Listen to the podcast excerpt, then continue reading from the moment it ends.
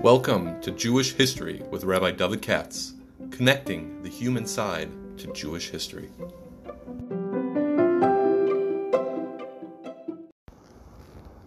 For sponsorship opportunities or to support this podcast, please visit our donate page at www.support.rabbidavidkatz.com. Hi, it's Sunday night, and uh, I was originally planning to do a third part about W.C. Hoffman. I can't, couldn't find anybody this week for sponsors. It was a dry spell, so I figured it won't happen. Meanwhile, uh, it's a way it's funny way things work out. I happened to be speaking, communicating with uh, my friend Shimon Marciano here in Baltimore, and he turns out he's making a bar mitzvah this week for his son Rafi, and um, so he is in now. Marciano is really Murciano, you know, they're from Spain, they're real Sephardim, and with a Moroccan background. So he said, if I'll do something for Morocco in honor of the bar mitzvah. So I can do. Uh, I'm not the world's greatest expert in Moroccan rabbis and Jewry, but there are people that know less than me. and uh, one name immediately jumped to mind. I just had to give it some thought. And I'll do it. I'll cover the bar mitzvah this week. And that's the Korban which is one of my favorites from. I'm not sure it's so well known, but maybe I'll help to make it a little bit more well known. uh, we're dealing with uh, let me put it this way. um, and I'm hope later on this week maybe somebody will do come through for W. Hoffman. We'll see, or for the Parsha or whatever. Now, um, I actually had in mind to do something also about Lag Bomer and about Israel. Too many, too many projects. I can't find people for that. The uh, uh, let me say this: uh, Baltimore in general, America is a Litvish type place, yeshivas even Shimon Marciano, and they went in there Israel, you know, to Yeshiva, the, the Ashkenazi yeshivas. Generally speaking, we have different Jewish Adot, and when it comes to Torah literature, a lot of times they're parallel universes. so we're used like to the Litvish Welt and so forth. You can tell me who was the Mashgiach and the Chveis Slobodki Yeshiva in 1900, that kind of thing. Uh, but they don't know what's going on in Morocco. Not really. Or Iraq or Libya or those kind of places. And vice versa. Vice versa. Those Friday guys lived in, in their, you know, orbit. And they had some big heavy hitters, this we'll see in a second. Uh, very big Tamech, all the rest of it. and mostly communicate with each other. Once in a while, not often, you'll find somebody hit such a home run that it crosses the boundaries and hits it out of the park, and it goes from Stadium A to Stadium B. So I might be a big Ashkenaz rabbi and hit something so hard that it goes into the Sephardi Stadium. You understand? Like the Mefarshim, the Shulchan Aruch, for example, the Magen Avram, Taz, people like that. Then end up being known all around the world and publish their stuff is published in the Sephardi communities. And once in a while, not often, you'll find a Sephardi guy, 1500, 1600, 1700s, not often, especially Morocco, who hits one out of the park so much it lands in the middle of Ashkenazi stadium, if I can use that metaphor. Aren't too many. If you ask the average guy, who do you know, average Ashkenazi guy in Baltimore, place like that, who do you know from the big Sephardic Moroccan Gedolim? There are plenty of them. Nobody's heard of them. Not in our, you know, Lithuania centric type world, Ashkenazi centric type world. I was a couple years ago, maybe 10 years now, I don't remember how long, in Spain. and for one day, when we were in um, uh, Gibraltar, so the one of the part of the trip, the tour that we had, you know, one of the things I lead was uh, to cross over the Straits of Gibraltar into uh, Tangier, Morocco. And we went to Tetuan. And I remember the guy told us there are 600 graves of Gedolim in Morocco which is true. And I know Moroccan Jews organize these pilgrimages and that kind of business, and they go to all these farm. Visiting farms is a big deal in Moroccan Jewish culture, but there are those. There are that many. Now, you've never heard of him. I never heard of him. Maybe Shimon Marciano has, I don't know. Murciano, different Murcia. I don't, you know, maybe. But usually most people haven't heard of him unless you're Mamish Sephardi Sephardi. No, unless you're Moroccan. Now, Ovadia Yosef doesn't count. He had everything mem- memorized. He's like a computer. I'm not talking about him. But most people, don't know all the different people in Morocco. But once in a while, somebody, not often, makes a big splash and is known elsewhere. The first name that comes to mind is the Or HaChaim. they call Or HaChaim HaKadosh. It's funny, the Or HaChaim was a Moroccan rabbi in 1700s. That's not who I want to talk about. Chaim ben Attar. That's too big of a topic for now. And uh, the Hasidim put him on the map because the Baal Shem Tov fell in love with him and somehow or other he felt that he's like, you know, the the, the biggest makubal. He's got a phone line upstairs and uh, he understands their result. And thanks to the, uh, what do you call it? Thanks to the Baal Shem Tov, who lived far away and never met him, uh, the, the Hasidic book printers put the Or HaChaim into the Mikras Gedolas. Uh, you know, it doesn't really belong here, so to speak. Mikras Gedolas supposed to be, was originally meant to be the medieval, you know, Rashi, Ibn Ezra, Ramban, and maybe, uh, I don't know, Rashbam or something like that. Uh, the Or HaChaim is 1700s. Doesn't matter. It became Iker part of Hasidus, and after that, he's known to everybody. In fact, Or HaChaim is like a Sefer Yisod in studying the Parsha. Agreed? So that's one. I don't think so many people know the other Svarim of the uh, uh, of the Or HaChaim so much, uh, with the Rishon LeZion and all that stuff. I don't think so. Now I want to talk about the person today, who no one's ever heard of, but they heard of the Sefer probably, maybe. And I'm talking about Aaron Ben Chaim. There'll be Aaron Ben Chaim, who's the 1500s. He's born in the middle of 1500s in Morocco, but he's Faradi, Spanish, right? Like our sponsor today. And I'll tell you in a second what I mean. And uh, he he lived to be uh, close to 80 years old. He died in 1632 in Israel. So he's born in one part of the Mediterranean, died in the other. And he was one of these people that had the good fortune to hit a Grand Slam home run. He came out with a safer. They got very popular among the high scholars throughout the world. And that's the Korban Aharon on the Sifra, the Torah's Konim. And maybe it's not a household word with you, from the big Talmid Chacham it is. Okay? So our hero was born in the 1550s in Morocco. That means that the Jews he kicked out of Spain in 1492, right? And some went here, some went there. Some went across the water to the nearest country that was out of the reach of Spain, and that was Morocco. Uh, Morocco was not a country exactly. Morocco has a crazy history. They have all these Arab type dynasties that are fighting each other right and left. They had these emperors and dynasties rise and fall. It's like one of these movies. Dynasty A murders Dynasty B, and then eventually Dynasty C kills out Dynasty That's how the Arab politics goes. Um, and these Moroccan rulers were nutsos. You know, they for fun. You know, they might just go in the street and and, and saw somebody with a saw in half, or nail somebody to the thing and burn them. They're crazy with power, you know, because he had to be super ruthless to rise. And um, anyway, this is what the Jews had to put up with. Now, a whole bunch of Jews showed up after 1492 in Morocco. That means do you now have two types of Jews in Morocco. If if you were listening when I did the Tashbates, you had the same problem. You had the locals, and now the Spanish guys show up, the Sephardim. The locals, I think, were called the Toshavim, and the new guys are called the Magorashim, the guys from the Gerush of Sfarad. The thing is, the Jews who left uh, Spain and came to Morocco included some big heavy hitter Talmid Chachamim, way beyond the level of the local rabbis and whatever they had in Morocco.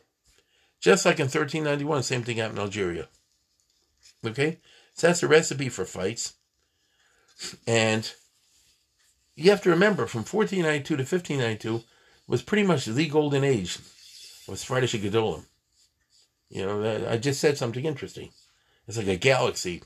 You know, the, the these guys who left in 1492 and their children and grandchildren were big deals. You know, the, the era of Yosef Karo, let's say, to use a simple term that you'll understand. there are a lot of these big Spanish Gedolim, I mean Spanish. They talk Ladino.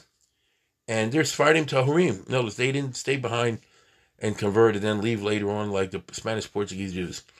These are the guys that bit the bullet and left all their money behind in Spain. Lashem Shemaim and so forth. You know, you got you got to give them credit. They gave up everything.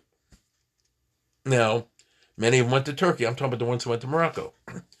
so when they came to Morocco, in general, wherever the Sephardim showed up, they imperialized. They tried to. Basically, said, "Look, guys, we're here. You guys are a bunch of Amaratzim compared to us, which was not false. Therefore, we want you to drop all your minhagim and pick up our stuff.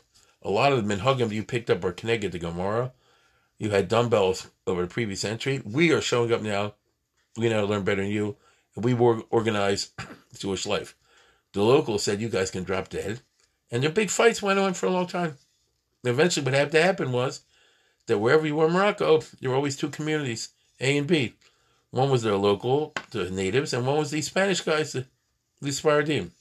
I mean, over the course of many centuries, they intermarried, you know, but still, you will definitely find in Morocco, from the Moroccan Jews, Sephardim from Spain. Your moms go back. You understand? That's how it is. So, um, our hero was born in Fez in the 1550s. So that is 60 years after 1492. So that's already like the grandchildren, you know, something like that.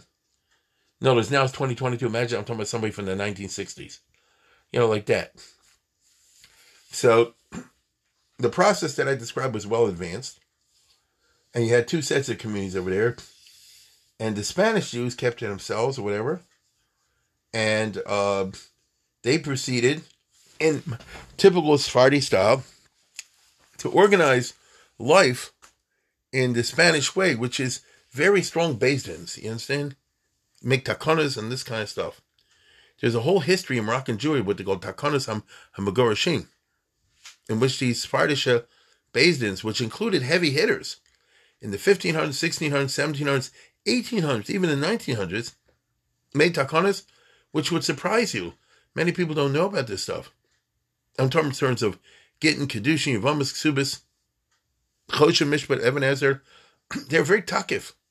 Uh, let me tell you this. I remember from the, uh, what's that book called? Uh, Seder Tanaim, Seder uh, Kedushin the Suin from Aaron Fryman. Aaron Fryman. Excellent savior. And he talks about Afkin or Bundle Kedushimine. And you know, you'll say like this, well, we don't do Afkin or Bundle Kedushimine to annul a uh, a marriage without a get. Uh, we don't do that. At least formally, it's supposed to be you don't do that. Well, guess what? In Morocco, these finals, I guess, we're making certain takonas to protect the woman. Anybody messes around with this stuff, we're going to have kinabana conditioning. You have to understand it's absolutely necessary because the whole situation in Spain was. I'll just give you an example. Suppose you have a guy that's uh, married and uh, doesn't, doesn't have any children. If he dies, his wife's going to be in need of Yibam. Well, guess what? The brother's back in Spain. Maybe the brother's Catholic now. Who knows what's going on? This was the disruption that happened to the Sephardic life, which was not their fault. So they would say like this: if this if this guy gets a cold, or we would say, you know, uh, is in bed, the Basin shows them so I guess you have to divorce your wife to save her from the from from from, from the Yibam.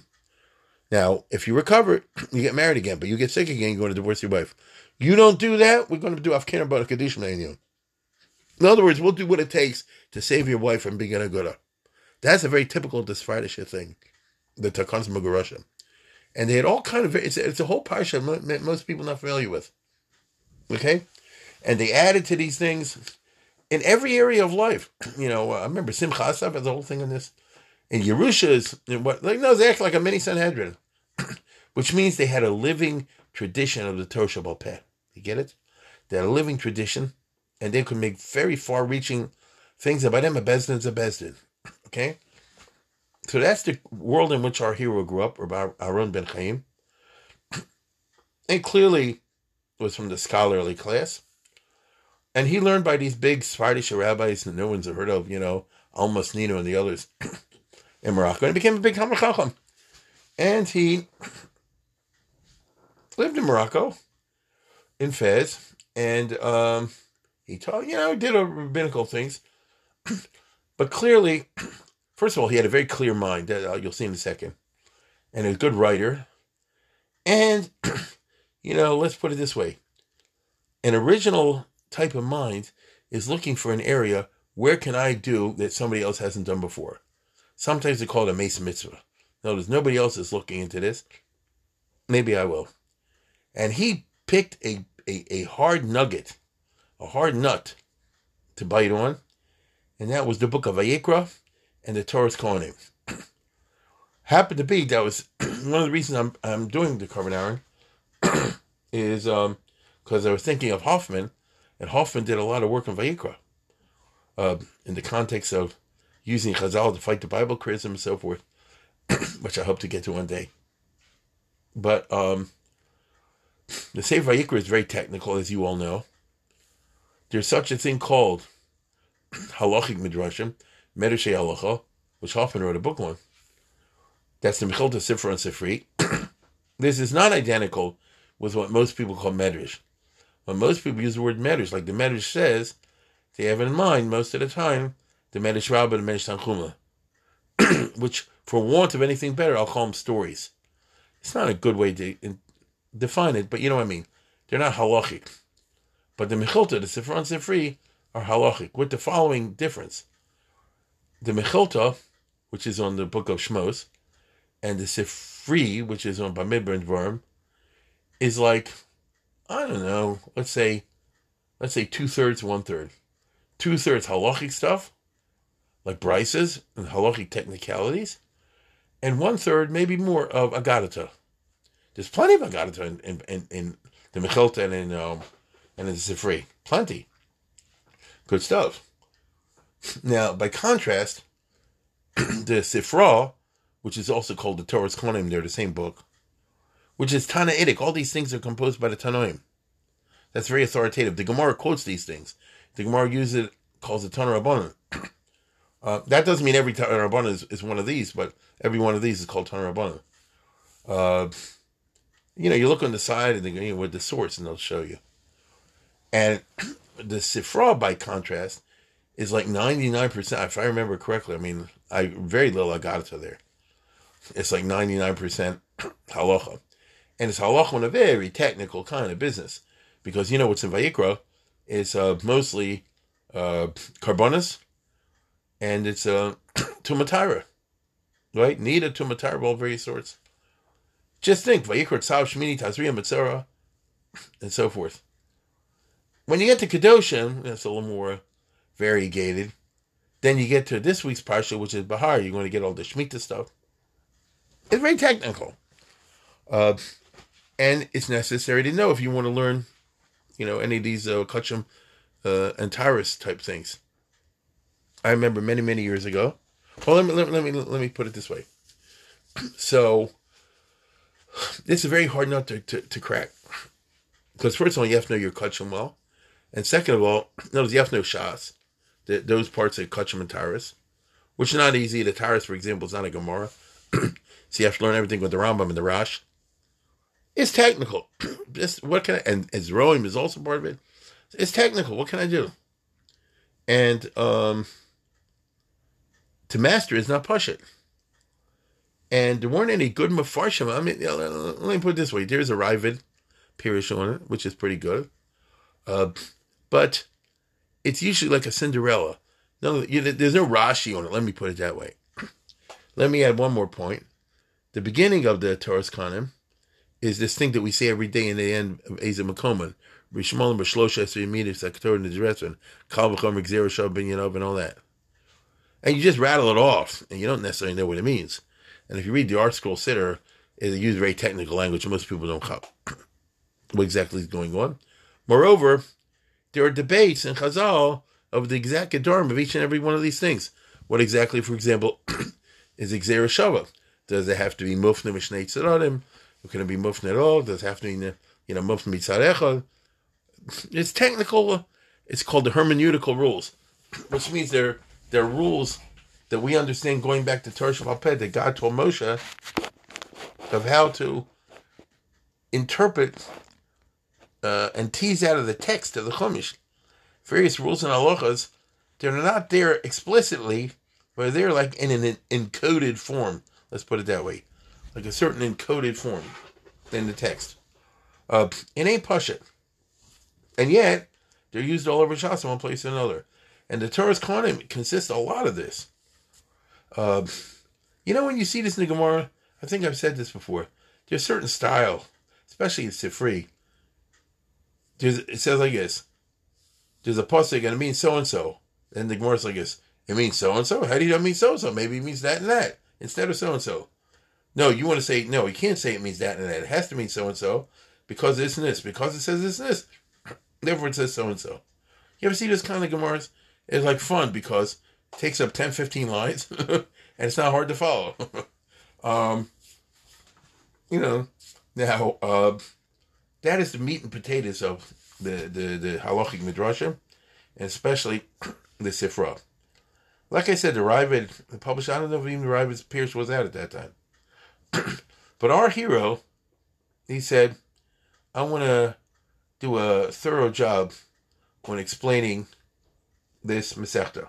I'm this Medrash, uh, halachic Medrash, the Sifra, which Rashi, as you know, quotes all the time. It's hard. And make a long story short, he did a masterpiece. What's famous is he spent years on it. And then there used to be a printing press in Morocco, but was burned in a fire in the 1520s. And so, if you wanted to get a safer published, I mean, a printing press, you had to go to Italy.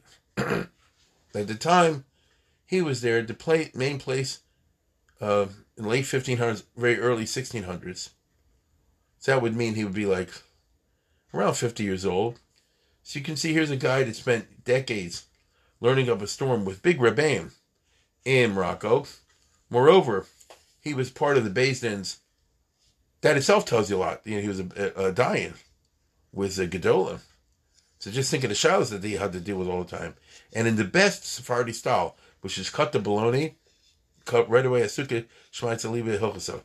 And you can imagine the type of questions that you had in the wake of the Spanish Inquisition and the persecutions, plus the Meshuggah Goyim over there. The Rock and Goyim are bad news, you know. I mean, the Jews, let me put it this way. A lot of takonas had to do with, you know, don't get the Goyim angry at us, uh, sumptuary laws, I remember one of them says like this You can't wear fancy jewelry because you drive the poor Jews mad. A, a Naim Kolos or something like that. They say you can't show up in shul, be a schmo, and dress to the nines, and you know the other people in the shul can't even afford a chalik of this, and you make them feel bad. Now, there's a certain type of person, certain type of Jews, I guess. Oh, I want to come to shul and make them feel bad. but that's bad. That's wrong. And so they made takanas against that. So he really was an experienced Talmud Chacham. He taught, gave shiurim, uh, and he was involved in all these takanas. So you know he was an experienced, seasoned Sephardic Talmud Chacham. But on his own, he wrote up this thing on on on the uh, Sifra, and he said like this: "Here's Karka Basula. No one else has written on this. This will be of use to anybody who wants to attack the Sifra, the Sifra, meaning uh, to try to learn it.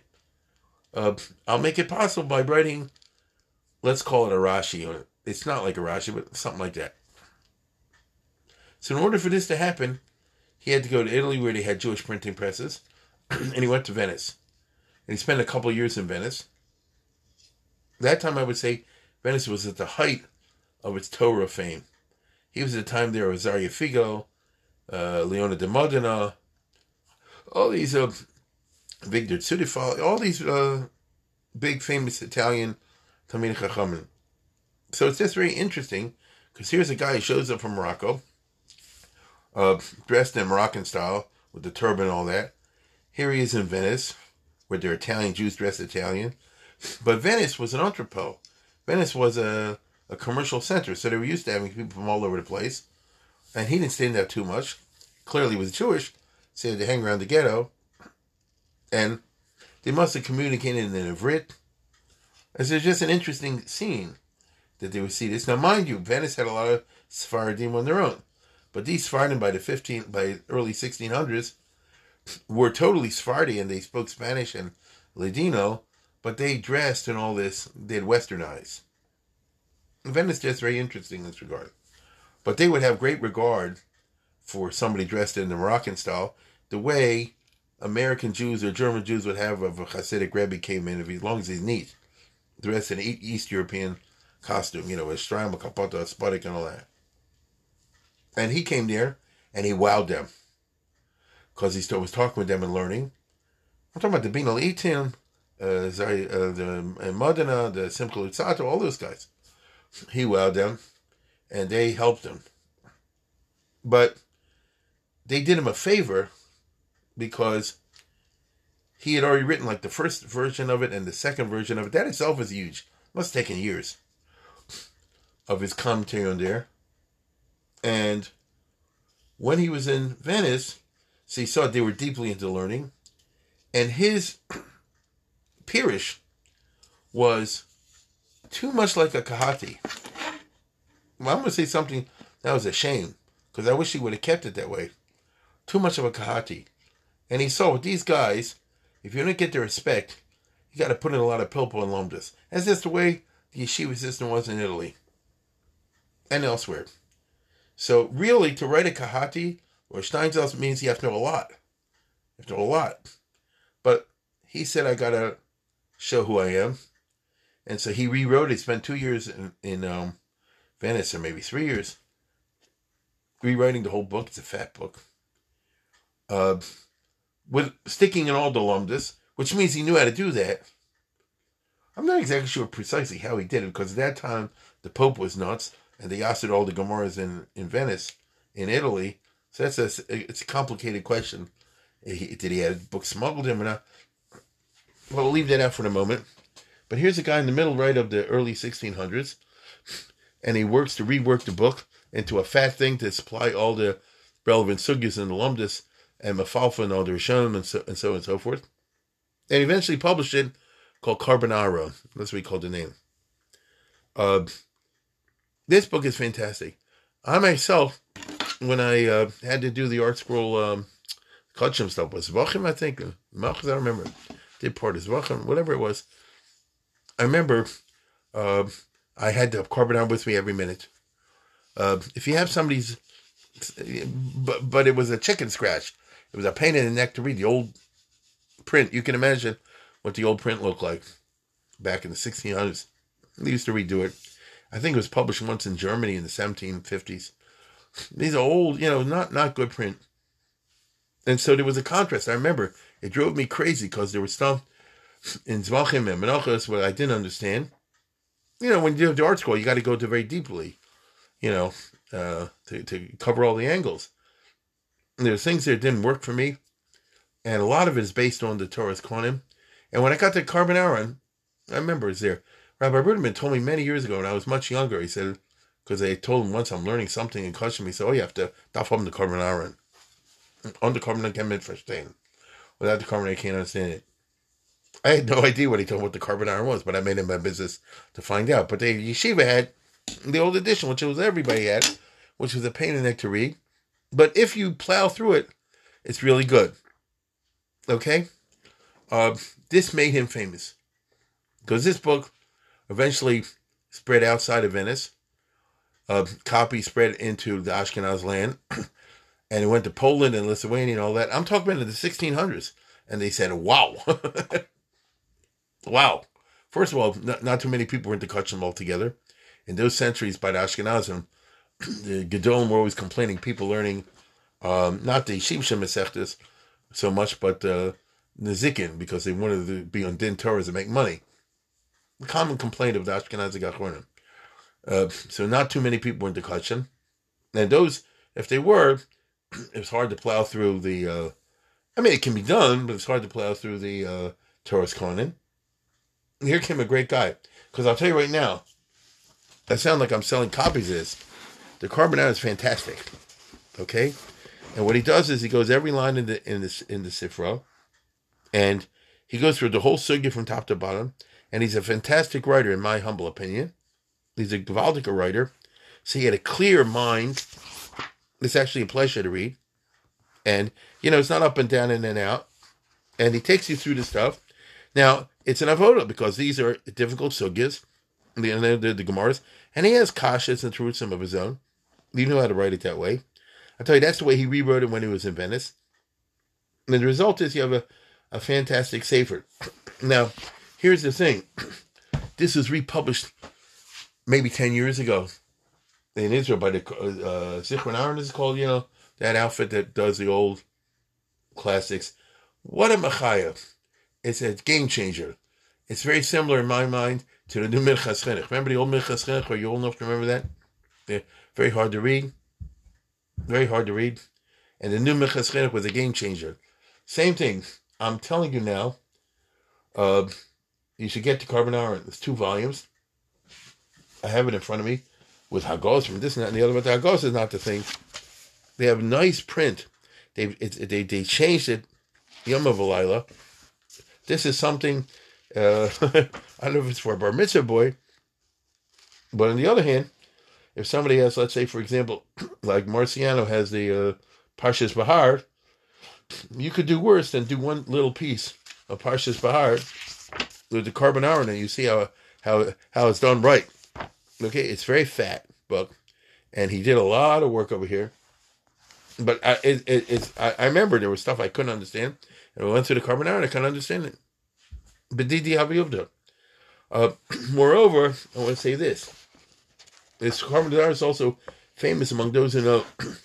he has at the beginning a full, thorough job of the Yud Gimel Midos of Rishmo. Notice the Kal B'Chomer Gezera Shava Binyan Av and all that kind of stuff. You understand? He's got the guns of business.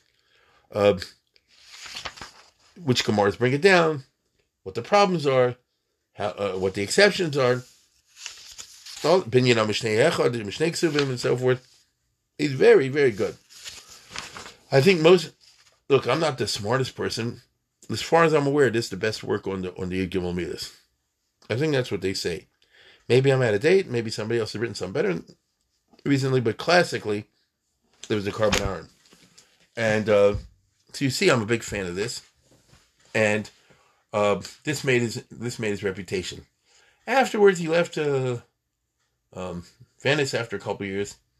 Went to Egypt eventually in Israel, and you know he did his thing. So, uh, and he wrote some others for him also. I've never seen him. I know I know he wrote a Pirush on the book of Yeshua, and I know there's a guy in Israel. I don't have it in front of me now. I saw it once. There are two professors in Israel that do scholarly articles in carbon One's Professor Moshe Amar, who's Moroccan himself. And then the other guy's that weirdo, Dan Manor, Professor Dan Manor, also Moroccan, but he he had a very unusual life. He like made Aliyah when he was a little kid when Israel became a state. They put him in a Litvish yeshiva. He wanted to learn Yiddish. They kicked him out. They beat him up. It's a whole story. But eventually he made himself a PhD. These are Moroccans with PhDs who write about Moroccan jewelry. Why not? Why not? The others aren't doing it. You see? Everybody spends 100 years writing about the Litvish guys or the Polish guys, which is fine. Which is fine. Not too many people do about the Chachme Morocco. Now, the person I'm talking about is obviously among the biggest of them, but it's not a household name. You see how it works? Uh, a pirish, especially a, a big pirish, or something Torah's calling not going to be a household name. But it should be more widely known than it is. And I'll tell you again, it is so, I feel it's I feel good just picking this up. It's so nice print, and everything is so well organized by him that it's, it's just a pleasure to read. Let me tell you something. All the people who wrote in Toras Kohanim after it all used the Korban Aharon. Look at the Chofetz Chaim. He says he used it. You know, the Chofetz Chaim's Pirushon was in fact I would say the Chofetz Chaim's Pirushon the thing is mostly derived of the Korban Aharon. That's that's what it is. Other people also have done that. The Malbim I don't know. The Malbim may have gone his own way. I think he did a mom did it like his own way. But many people have used the Korban Aharon. So I'm taking you into the world today, what they call the halachic midrashim. it's a, a different world. It's a certain genre for specialists. Like the Mechilta has what they call Merkebes Mishnah. But that's not the regular Merkebes Mishnah on the Rambam, I did knows. It's a different person. There's a world of these Mefarshim, not so well known, on the uh, on Mechilta, Sivron Sivri. But the Korban Aharon is well known because wherever there are people, even in Poland, Lithuania, and all that, in the 1600s, 1700s, 1800s, if they had stuff to do with Kachim, one of the things you want to see besides the Birchas HaZevach and all the rest of it, one of the things you want to see is the Korban Aharon. Okay? Uh, I remember who it is, Professor Manor or somebody, wrote a thing that uh, that our hero is a rationalist, which wouldn't surprise me because he writes very clear. But that I mean, his old question in the 1500s among the Sfaradim, how much to relate to the Kabbalah. We always associate the Sfardim with Kabbalah, especially Morocco. But even among them, yesh yesh. There were those who were more, I don't want to call rationalists, because that might be too strong of a term, but we're more into Nigla, let's put it that way, which our hero was definitely one. And whenever you get to these kind of questions of how to read this, and I got it and all the rest of it, they would do it in a more Nigla type way. And then there were those who were more in the Nister type way, you know. Uh, and he's got drushes. I've never seen them. I would like to see them. I know that Korban Aharon had a fate that there's a hesped for him. It's very famous in uh, Azariah Figo in the Binah La'Itim. And it's a classic type of a certain hesped, which to me is funny. Azariah Figo was the big rabbi in Venice who, who wrote the classic book of Drush, the Binah La'Itim, which includes a number of hespeds, hespedim. Uh, again, in the in the literature of Jewish, which is a certain genre, there are like three biggies. There's a Bina Lima Zari Figo. There's the uh, what's his name, the Cleocris thing, uh, Olas Ephraim, and uh, there's Yonah on the uh. These are the classics of the Jewish literature, and each one is a certain style. And the Bina is very formal, very baroque. It's very nice in its way has its own features. I've talked about before. And one of the famous things is has a long hesped for the Korban Aharon. But it's one of these yeshivish type hespids. And it's funny to me because he knew the Korban Aharon. Was yeshivish type hespids where there's almost nothing said about the nifter. he goes up and down, over and over around the through, talking about, you know, life and death, and Moshe Rabbeinu when he died and he didn't die, and the tzaddikim, and schar tzaddikim and all that kind of thing, you know, and full of Maimer Chazals in his classic Baroque fashion. I mean, he's got this way of, of writing, either you like it or you don't, but he's very good, very high Hebrew style. But only to, only when you get to the end does he say, after 10 pages, it's talking about everything but the Korban Aharon, and he says, now, miata kol amur b'tzalma b'demuso yitzdak ben yonenu, Al Milas Hagona Mufla Now we can talk about the greatness of this deceased. Kibechayev noted Bishwarm Shmuel. However, everybody knew about how great a Talmud Chacham he was. We in Venice, Usfarvam Nimalo, right? And his his farm uh, stand above him, meaning meaning everybody uh, is, is aware of his safer. Umagam Yidish Katan Kamoni. So how can a me, an insignificant mosquito, be maspid a guy like him, you know. But he's a very nice. He said, but we all remember he was a nice guy. He had good mitos, which is interesting, right? I'm sure, you know, the Gemara says the nifter is there. Uh, the, the, the, the spirit of the, of the nifter is there. And I know he's here talking, he's happy we're talking about him not because he needs the covet, because he realizes for us even to be masvin him is a covet for us. And he was a nice guy. He liked other people to have covet, which is a classy way to say it. But the bottom line, he didn't talk about the nifter, which I've seen many times at Hespids.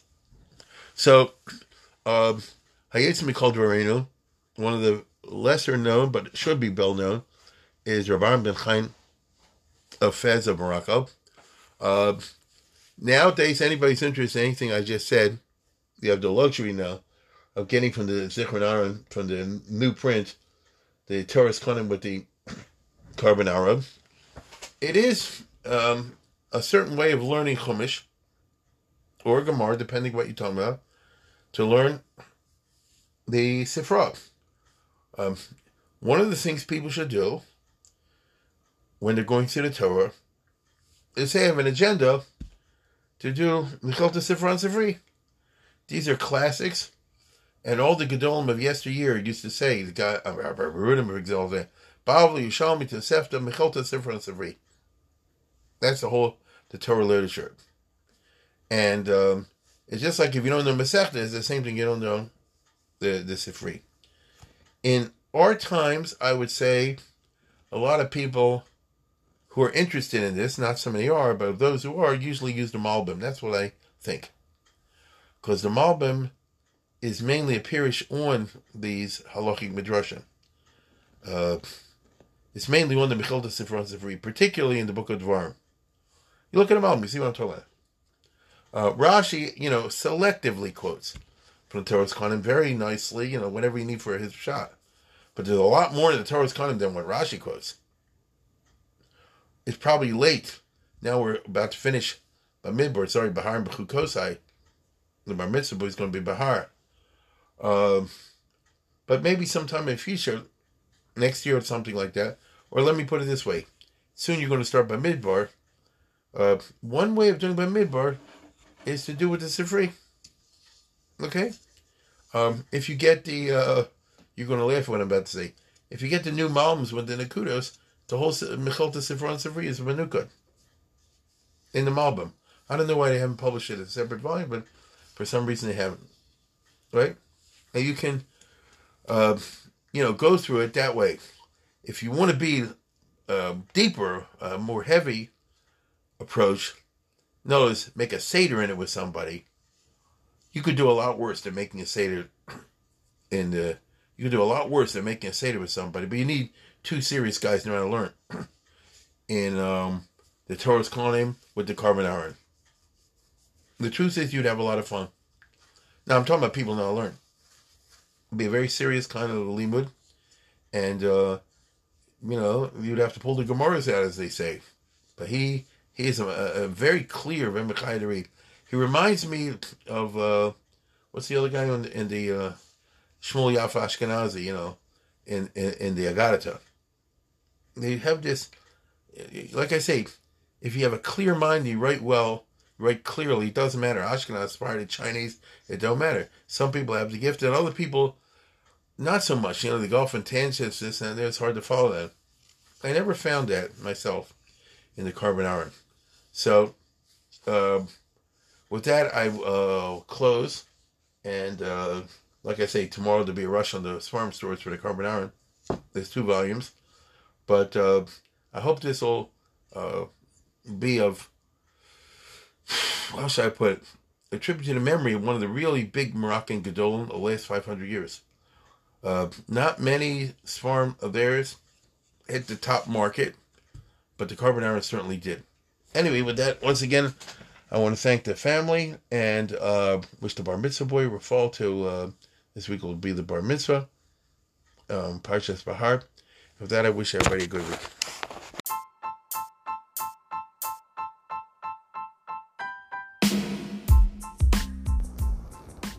For sponsorship opportunities or to support this podcast, please visit our donate page at www.support.rabbidavidkatz.com.